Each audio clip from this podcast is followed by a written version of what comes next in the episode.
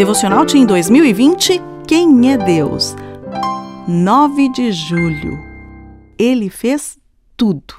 Em Jeremias 32, 17, podemos ler: Ah, soberano Senhor, tu fizeste os céus e a terra pelo teu grande poder e por teu braço estendido. Nada é difícil demais para ti.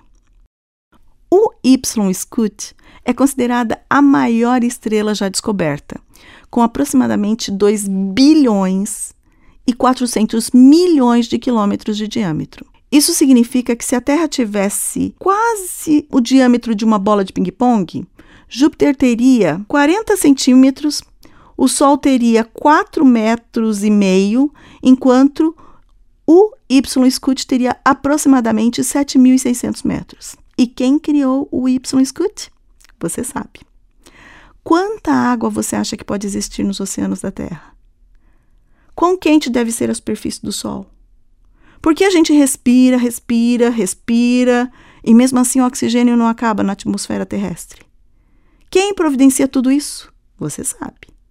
No princípio, Deus criou os céus e a terra. Isso está em Gênesis 1, 1.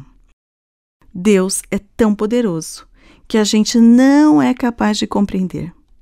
Ele criou as estrelas, os mares, o sol, as árvores, os animais grandes e pequenos, tudo isso apenas ordenando que as coisas fossem aparecendo.